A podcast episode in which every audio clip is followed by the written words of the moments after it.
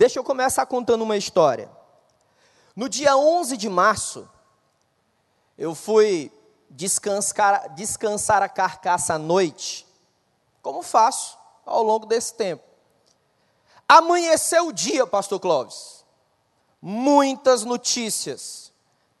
Países fechando as suas fronteiras, escolas fechadas, empresas fechadas, e uma pergunta veio ao meu coração naquele dia: e agora?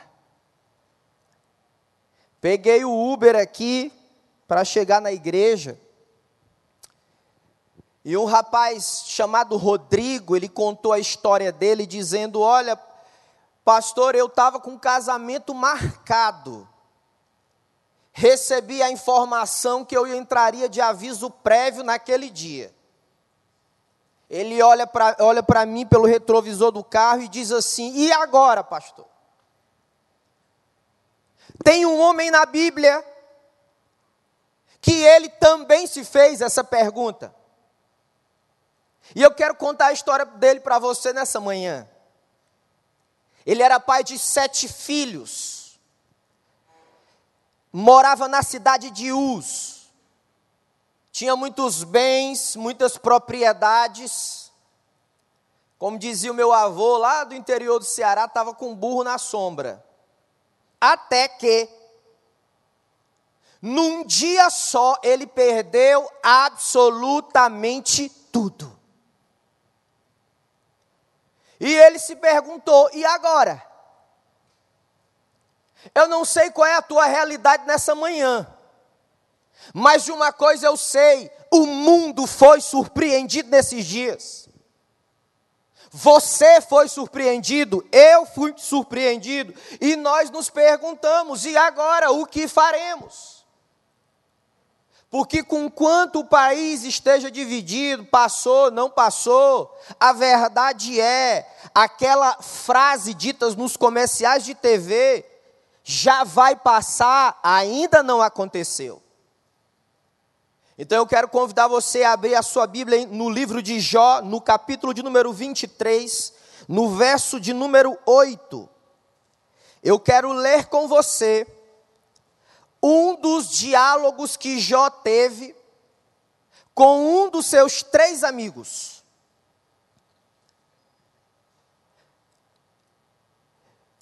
Depois de sete dias sem abrir a boca, Jó começa a falar.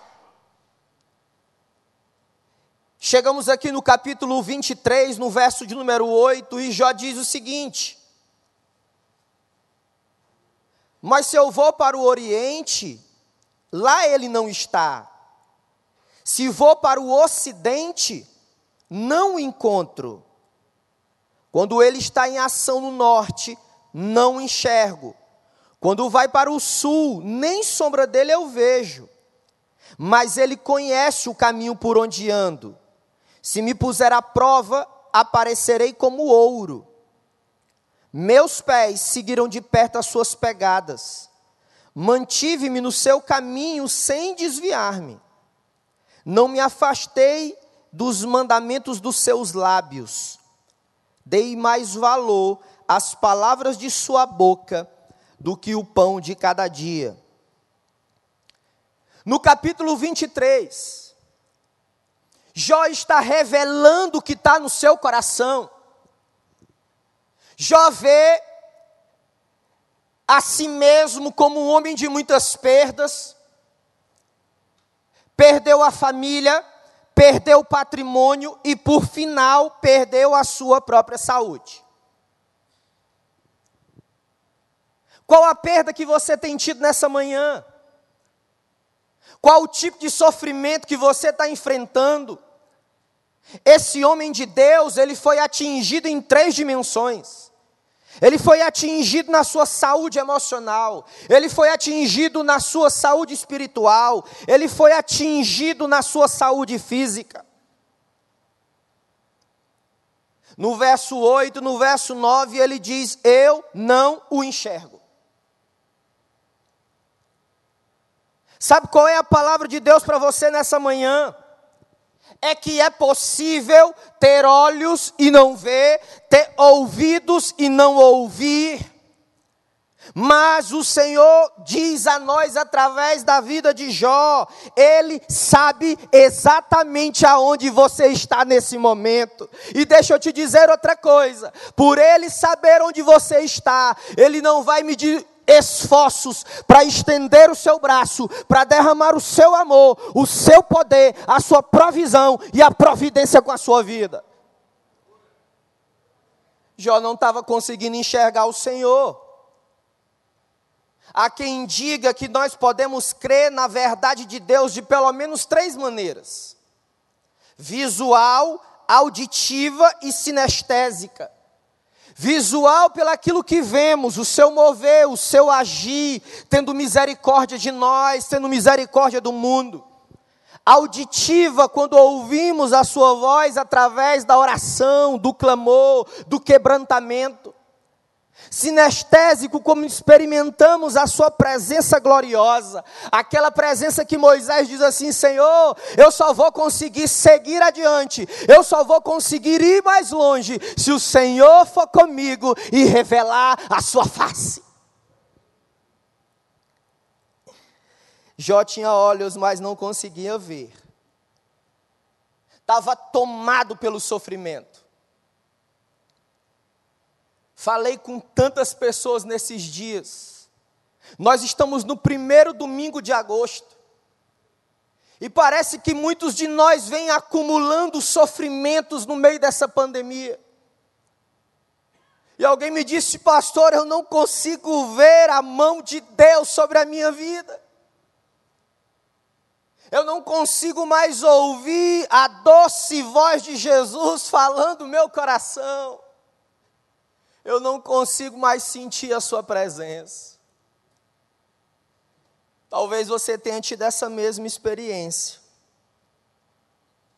Mas sabe o que o Senhor quer fazer com você e comigo? Quer quebrar as cascas nos nossos olhos como diz o Salmo 119, no verso 18: Abre, Senhor, os meus olhos para que eu veja a maravilha da tua lei. Efésios capítulo 1, verso 8: Abre, Senhor, os olhos do meu coração. Abre os olhos do meu coração. Sabe, o Espírito Santo de Deus está se movendo nesse tempo, querendo mostrar a você aquilo que você ainda não viu. Jó sabia da intensidade de seu sofrimento.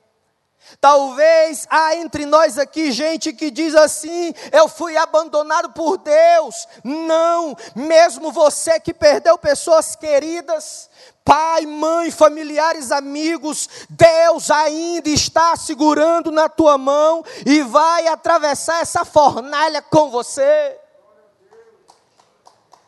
Celebre ao Senhor se você quiser, adore o nome dEle. Louvado seja o nome de Jesus. Nós não estamos à deriva, irmãos. Ele faz um dos amigos de Jó, ele fala para Jó que Deus não se interessa.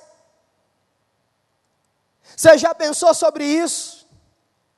Mas no cristianismo não. No cristianismo, nós cremos num Deus que se importa, nós cremos num Deus que intervém, nós cremos num Deus que fará o cumprir do seu eterno propósito. Eu me lembro agora de amigos queridos. Pastor Hugo perdeu a sua mãe.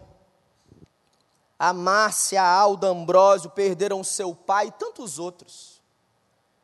Eu penso também naqueles profissionais que estão diretamente na linha de frente no combate a essa pandemia que ainda não passou. Profissionais de saúde, profissionais de segurança pública, transporte, tecnologia, supermercado e entrega, e eu sei que tem dentre deles aqui no nosso meio. E a palavra para você, meu irmão, minha irmã, que está servindo de frente, é que o Senhor não deixou você à deriva. Ele vai continuar conduzindo você para exercer o maior propósito que um homem pode fazer: é pregar a palavra de Deus. Você crê nisso? de maneira simbólica, eu queria que você se colocasse de pé agora, por gentileza. E você aplaudisse com a força que você puder essas pessoas aqui. Aplauda ao Senhor essas pessoas, profissionais de saúde, tecnologia, segurança pública, transporte, supermercado, entrega, organizações não governamentais, igrejas, pastores, servos, famílias. Aplaude o nome de Jesus. Louvado seja Deus, pode tomar seu assento nós não estamos à deriva. Jó disse: Olha, eu estou procurando, mas eu não estou conseguindo ver. Eu vou para o Oriente, ele não está lá. Eu vou para o Ocidente, eu também não encontro. E em vez de você se desesperar, talvez você precise lembrar que o cuidado de Deus está sobre você, que a provisão de Deus está sobre você e que a proteção de Deus também está sobre a sua vida, porque, como disse Jesus, vocês não são mais importantes que as andorinhas, que as aves do céu. Será que você não é mais importante do que as aves do céu? Mas acompanha comigo o verso de número 10. O verso de número 10, Jó diz assim: Mas ele conhece o caminho por onde eu ando. Inclusive, eu tenho seguido de perto as suas pegadas. Talvez uma pergunta importante hoje: por onde é que você anda? Será que você anda no meio dos cômodos da sua casa abatido, aflito, frustrado? Será que você anda acordando no meio da noite tomado por uma ansiedade que você não consegue mais dormir? Será que você anda priorizando de maneira exclusiva a satisfação dos seus desejos? Tem algo que está intrigando o nosso coração. é que alguns comportamentos eles não se conversam. E eu vou dar alguns exemplos aqui. Os restaurantes estão lotados. As praças de alimentação também. As praias de igual medida. Mas onde estão aqueles que querem experimentar da glória, da presença do Deus Todo-Poderoso? É claro, é óbvio, que existem exceções, nós sabemos. Mas nós também sabemos que esse momento tem potencial de gerar esfriamento, cegueira espiritual ou gerar um desejo tremendo de buscar a glória de Deus. Por onde você anda? Quando essa pandemia estourou, eu fiquei entre dois pensamentos. Eu fiquei no pensamento do medo, do desespero ou do pânico. Os irmãos sabem a luta que travo no campo da saúde. E essa igreja que amo tem acompanhado a minha vida. Então eu fiquei entre o medo, o desespero, a aflição ou a indiferença, a negação da seriedade desse momento. Você sabe o que Satanás quer fazer? Satanás quer colocar você ou num pêndulo ou no outro pêndulo.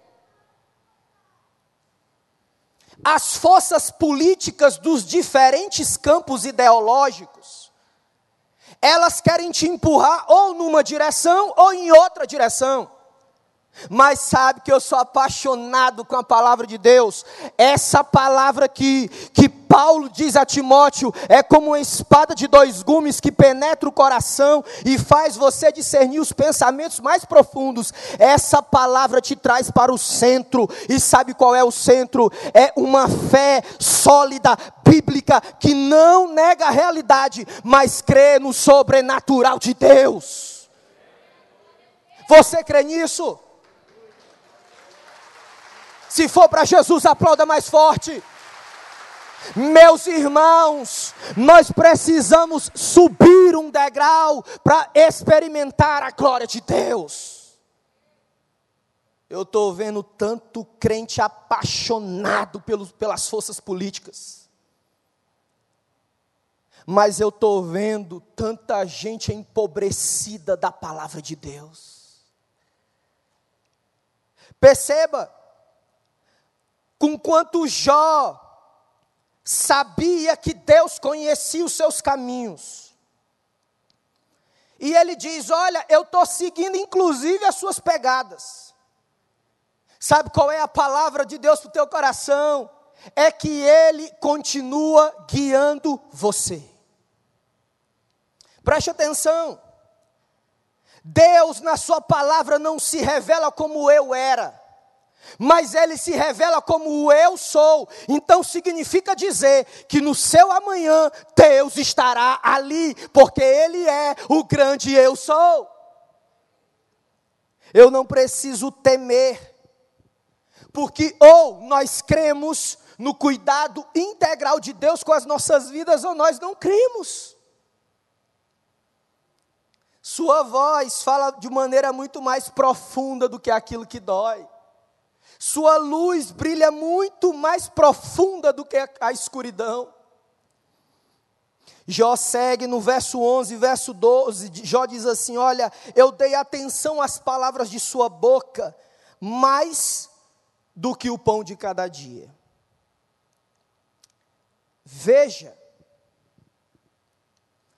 olha como Jó está invertendo a lógica.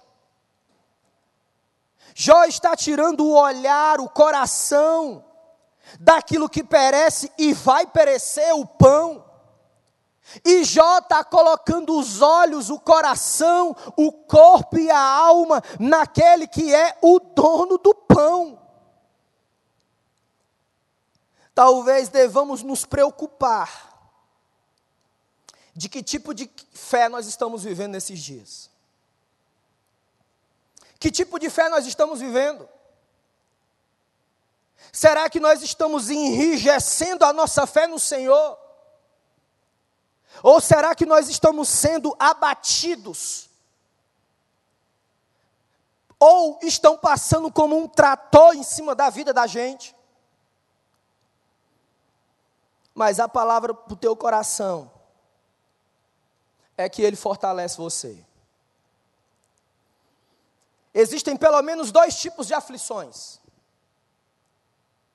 Pelo menos dois tipos de sofrimentos. São aqueles sofrimentos que são inescapáveis. São aqueles que a sensação é que só vão cessar quando o grande dia chegar e Jesus enxugar dos nossos olhos toda lágrima. E eu me identifico com esse sofrimento. Mas tem aqueles sofrimentos que são temporários, que são aqueles que vêm e que vão. Mas sabe qual é a boa notícia? A boa notícia é que Deus está trabalhando em nós, inclusive na mesma proporção para sofrimentos que tenham remédios ou não. Deus trabalha na mesma intensidade. Você precisa abrir o seu coração para receber toda a palavra de Deus. Mas eu quero terminar dizendo o seguinte: numa das guerras de Napoleão, Queria convidar o louvor a vir aqui para a gente encerrar. Ele estava numa guerra estratégica. E ele não sabia como é que ele ia fortalecer a sua tropa. Ele juntou todo mundo. Alguns homens camisa rasgada, botas rasgadas, sujos, cheios de lama. Napoleão olhou aqueles homens e disse assim: Olha, vocês já atravessaram caudalosos rios sem pontes. Vocês também já andaram longas distâncias descalços, fizeram sacrifícios por causa da audaciosa perseverança de vocês. Mas olha bem para mim. E ele disse àqueles homens: Mais fiéis vocês serão, se fizerem tudo isso novamente como se não tivessem realizado coisa alguma. Se você pudesse, coloque de pé em nome de Jesus. Nós vamos adorar o Senhor. Três palavras. Quando ir agora tomar conta do seu coração, Você vai trazer à memória a resposta de Jó para si mesmo e para os seus amigos. Três palavras. O que Deus faz? Deus sabe onde eu estou. Deus vai continuar me guiando nesse tempo. E o Senhor vai nos fortalecer de maneira individual e como famílias, como igreja de Deus. Eu quero pedir aos irmãos e às irmãs, vamos estar juntos em um só coração, em um só propósito. Eu creio que essa é uma tremenda oportunidade para redescobrir o poder que há no nome de Jesus. As nações do mundo estão cambaleando, os homens e mulheres poderosos desse mundo. Mas aqueles que amam a Jesus, aqueles que seguem a Jesus e que servem a Jesus, vão se posicionar inabaláveis diante de Deus. Deixa o Senhor fortalecer você. Deixa o Senhor incendiar o teu coração. Eu tenho experimentado um tempo tão precioso de oração com Deus, de oração em família. Outro dia meu filho disse: Papai, estou com muita saudade de ir à igreja. Falei: Amém, meu filho, eu também. Mas nós precisamos ficar firmes, porque Deus nos dará essa oportunidade de juntarmos aqui a igreja do Deus vivo e manifestarmos o corpo de Cristo. E eu quero encorajar você a cantar essa música como uma oração. Nós vamos falar aqui os atributos de Deus, o caráter de Deus. Os homens podem até mudar, mas Deus não muda. Então eu quero que você cante. Abra o seu coração dizendo assim, ó, vitorioso tu és inabalável, imutável tu és. Eu quero que você cante, adore e diga para o seu próprio coração: Senhor, desata os nós da minha alma, Senhor, aquece de novo. Eu quero ter fome, eu quero ter sede pela tua presença. Deus está fazendo coisas tão especiais, irmãos, irmãs. E eu quero te desafiar a fazer parte do que Deus está fazendo no mundo.